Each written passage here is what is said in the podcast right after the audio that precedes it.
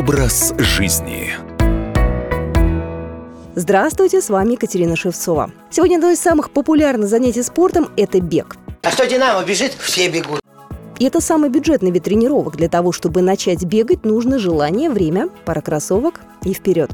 Идеально, если вы живете рядом с парком, где есть удобные дорожки, а если нет? Поговорим сегодня о том, какое покрытие идеально для бега, плюсы и минусы. Как говорят специалисты, существует два вида покрытия для бега – специальное и природное. Давайте сегодня о природных и поговорим. Популярностью среди бегунов пользуется асфальтированная поверхность. Плюс очевидно. Во-первых, асфальт – самая легкодоступная беговая поверхность. Во-вторых, он обладает средней жесткостью. Не такой жесткий и травмоопасный, как бетон, но и не такой мягкий, как грунтовая дорожка. Правда, плотность асфальта зависит от времени года.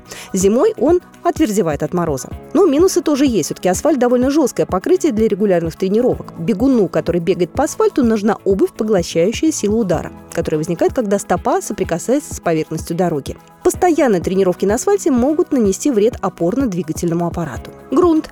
Это покрытие считают идеальным для бега. Не жесткий, но и не чересчур мягкий. Грунт обладает хорошей амортизацией и снижает нагрузку на опорно-двигательный аппарат. В сухую погоду это покрытие отличается также отличным сцеплением. Плюсы, тут все понятно, амортизация. Бегать не жестко, не вредно для ног. Кроме того, грунтовые тропинки часто находятся в живописной обстановке в парках или в лесах.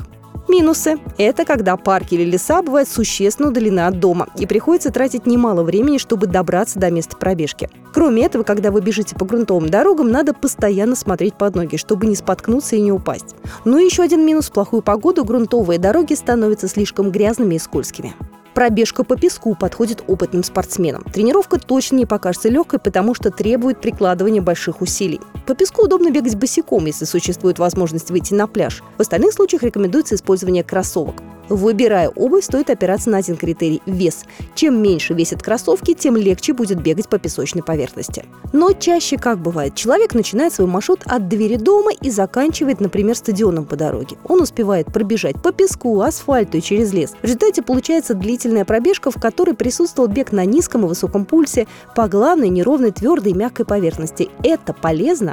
Пробежка по смешанной поверхности будет интересной, поскольку включает в себя смену мышечной нагрузки, что близко к смене деятельности. Преодолеть смешанные виды бега удается бегунам с хорошей подготовкой, которые не боятся высокой мышечной утомляемости и способны длительное время бороться с желанием остановиться. Но если все варианты поверхности вам не по душе, тогда стоит подумать о беговой дорожке. Но это отдельная тема для разговора. Образ жизни.